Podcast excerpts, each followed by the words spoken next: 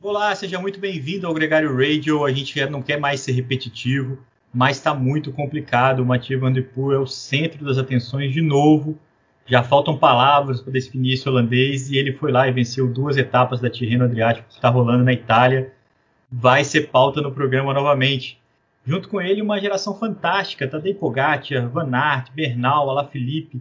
Um seleto grupo que tornou a Tirreno ainda mais espetacular. Eu acho que a gente está diante de algo muito especial no esporte e a gente vai falar sobre isso com o Nicolas Sessler. Tem também o bicampeonato do Max Schachmann, que venceu na Paris-Nice. O Primož Roglič caiu na descida e a vitória caiu no colo do alemão. Nicolas Sessler, muito bem-vindo ao Gregário Radio. Prazer falar contigo, direto da Itália, né? Fala, Leandrão. Fala, capitão. É, rapaz, aqui da Toscana, das vinícolas, e curtindo... Isso é um sofrimento saudável, como o pessoal fala aqui no training camp da equipe de estreia da Global Six. Mas o gregário também não pode faltar, tem que estar aqui gregariando, trazendo bom conteúdo em loco, né? Já que eu estou aqui de dentro do assunto. Inveja boa de você aí sobre o sol da Toscana, um lugar incrível. Agora, como é que está o preparativo, como é que está a adaptação do novo time? É sempre meio complicado esse começo de uma equipe nova e você já tem prova para correr, né? É, isso aí, cara, legal, né? Eu cheguei essa semana, porque eu tive que cumprir a quarentena vindo do Brasil, né, muita gente pergunta, então eu tive que ficar algum tempo na Espanha, onde eu tenho residência, em quarentena, e só agora que eu pude vir pra Itália, então isso atrapalhou um pouco a preparação, por não conseguir treinar bem essas últimas 2 semanas, mas a ansiedade é muito grande de voltar a competir, de estrear, a gente deve estrear no domingo que vem, em uma clássica de um dia, o Para Sempre Alfredo, é uma clássica nova no dia 21, e treinar bastante essa semana, apresentação, equipe nova, uniforme novo, bike nova, adaptando, esperamos estrear com o pé direito, vamos falar. Ah, e vai ser, cara, com certeza vai ser, só deixando claro que o Alfredo é o Alfredo Binda, tricampeão mundial, pentacampeão do Giro, um dos ícones do esporte italiano, um dos primeiros grandes nomes da história do ciclismo mundial, que vale a memória e que é muito bem cuidado, aliás, na Itália, esse tipo de lembrança.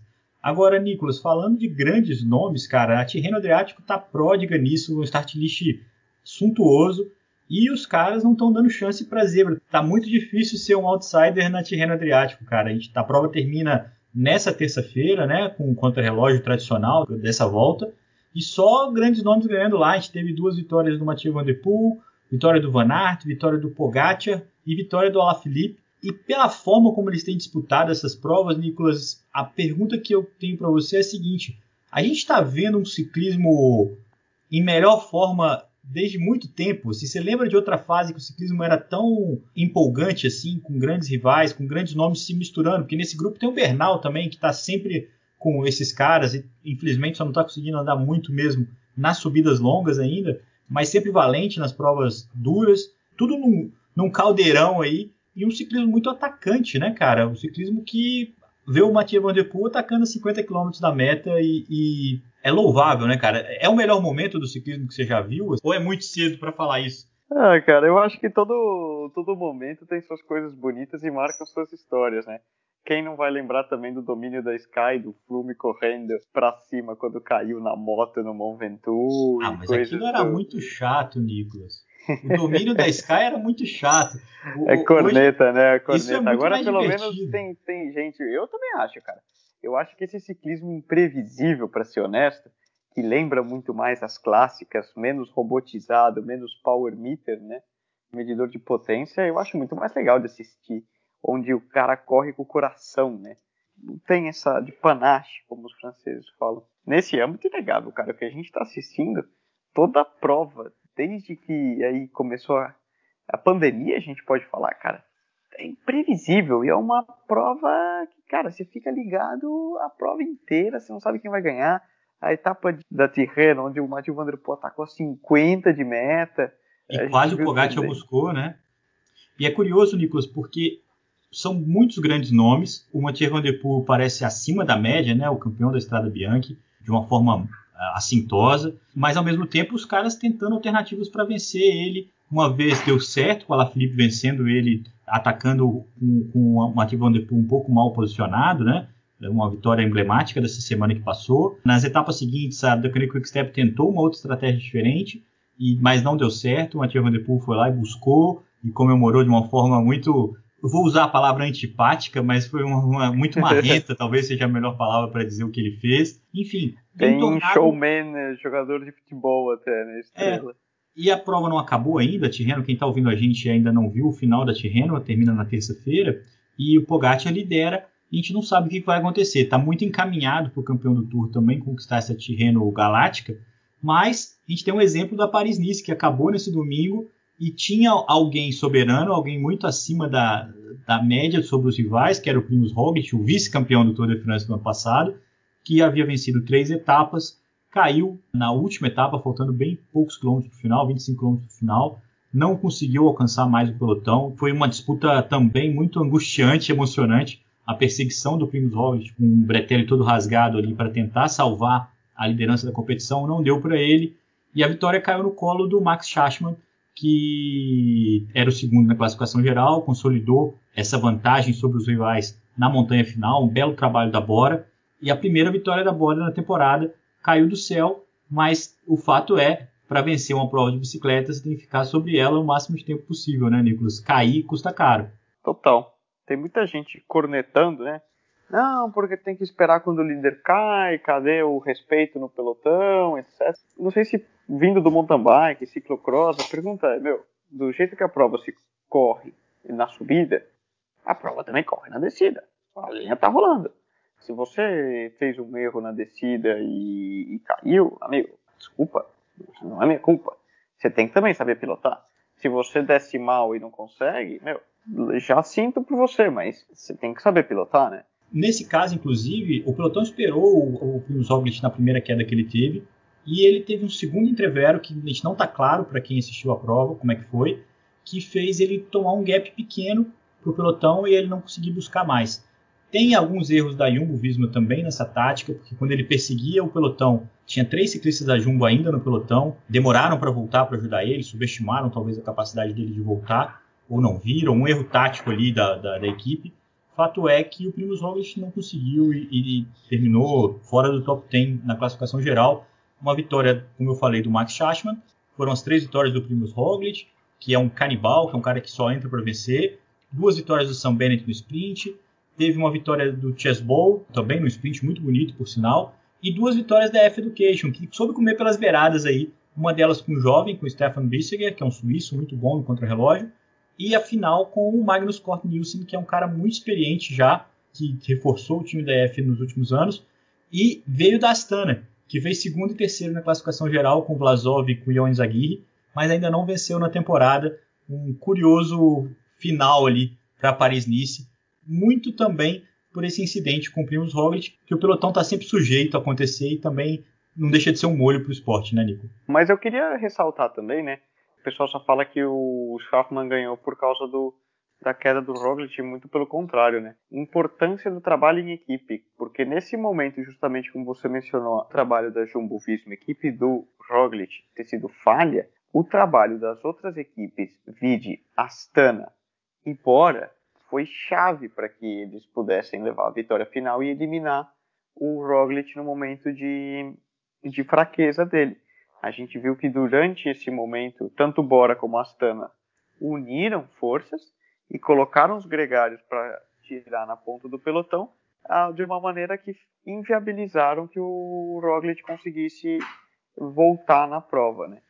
Essas análises são sempre subjetivas, né, Nicolas? Porque o maior mérito, de fato, é do alemão que estava lá em segundo, que já é, por si só, uma estratégia importante, né, um mérito enorme, e a equipe que soube controlar a etapa, inclusive, para que ele não tomasse na cabeça. O Vlasov tentou atacar, o Ion Izagirre tentou atacar, tentaram movimentar essa prova para que outro ciclista pudesse ser campeão, e a Bora também trabalhou muito bem em defesa desse bicampeonato. Nicolas, uma coisa que foi tema desse final de semana foi o fato da 3ª vitória do Primož Roglič ter sido uma vitória que ele passou a 10, 20 metros da chegada, um ciclista que vinha escapado, outro suíço, o Gino Mäder, da Bahrain Victorious.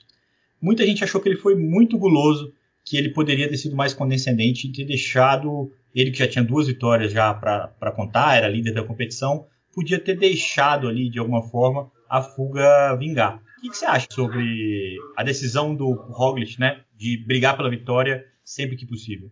Cara, eu acho canibal style, né? Mas eu acho certo, meu. Você tá aí pra ganhar, você tá aí pra ganhar.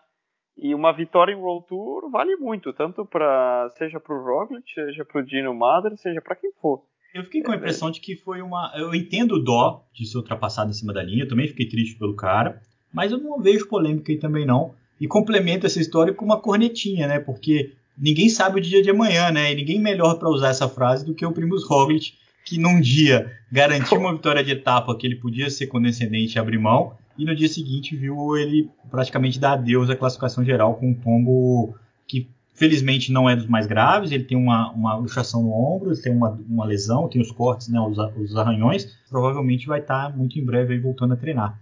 Deixa eu só fazer uma passagem rápida aqui pelos resultados da semana. A gente teve uma nova participação do Vitor Zucco, campeão brasileiro da equipe Evo Pro Racing, né? E na Paris-Nice ele ficou em 51º a 2 minutos do vencedor, que foi o Romain Cardy.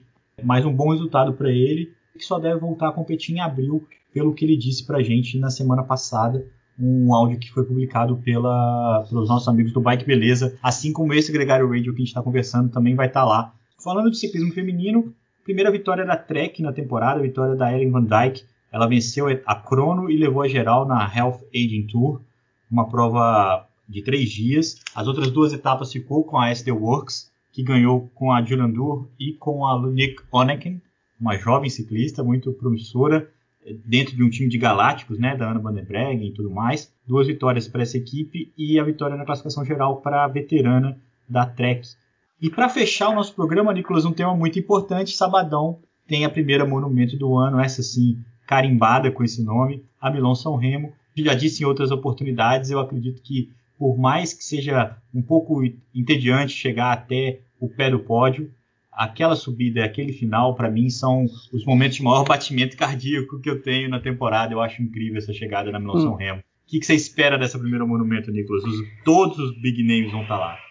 Putz, cara, eu não sei. Eu gosto muito da Milão São Remo. Eu acho uma prova muito legal. Eu não sei se é porque é a primeira e marca o início das clássicas, que para mim é uma das épocas que eu mais curto de assistir ciclismo. E é sempre imprevisível, né, cara? Porque é uma prova de 300 quilômetros, que ela é a prova que eles falam, a prova mais fácil de ser terminada, porque ela é muito fácil de correr. É, basicamente, você só fica no pelotão passeando, vamos assim falar, por 300 km, e depois de 260 você começa uma corrida de 40, com 2 ou 3 subidas, Mas ela é muito imprevisível, você não sabe como o teu corpo vai estar depois de tantos quilômetros, e isso é uma grande diferença. Vamos ver o que vai ser, porque a gente vai ter o Van Der Poel, vai ter o Van Aert, vai ter o Alaphilippe, os 3 nomes que tem aí dominado as clássicas. Tem também o Felipe Gilbert buscando ganhar as 5 monumentos, né? Ele já tem 4, e a Strade Bianche, que é o momento, que é quase um monumento. Pode ser o único ciclista da história até os 6, se ele conseguir essa vitória no próximo sábado. E muitos bons nomes juntos, inclusive um outsider aí que você torce afetivamente por um bom resultado, né? Eu dou um chute. Vai ter bandeira colombiana no pódio. É meu chute no bolão. Eu não vou me arriscar uma vitória aí, mas eu acho que no pódio tem. Que legal, cara. Que legal. Eu acredito também que pode ser possível, até pelo que ele tem demonstrado aqui nessa última semana. Ele está indo muito bem na Tirreno. Nesse final de semana, especificamente, ele foi muito mal. Deu adeus à classificação geral, mas fez uma boa... Vive um bom momento o Sérgio Higuita, um cara que tem punch para conseguir brigar por esse pódio, sim. Nicolas, muito obrigado pela sua participação com a gente mais uma vez aqui no Gregário Radio.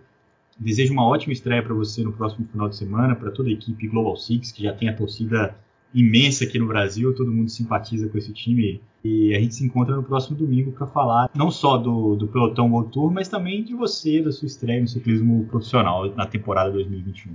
Show de bola, isso aí. Domingo que vem a gente fala do ônibus voltando da corrida. Fechado.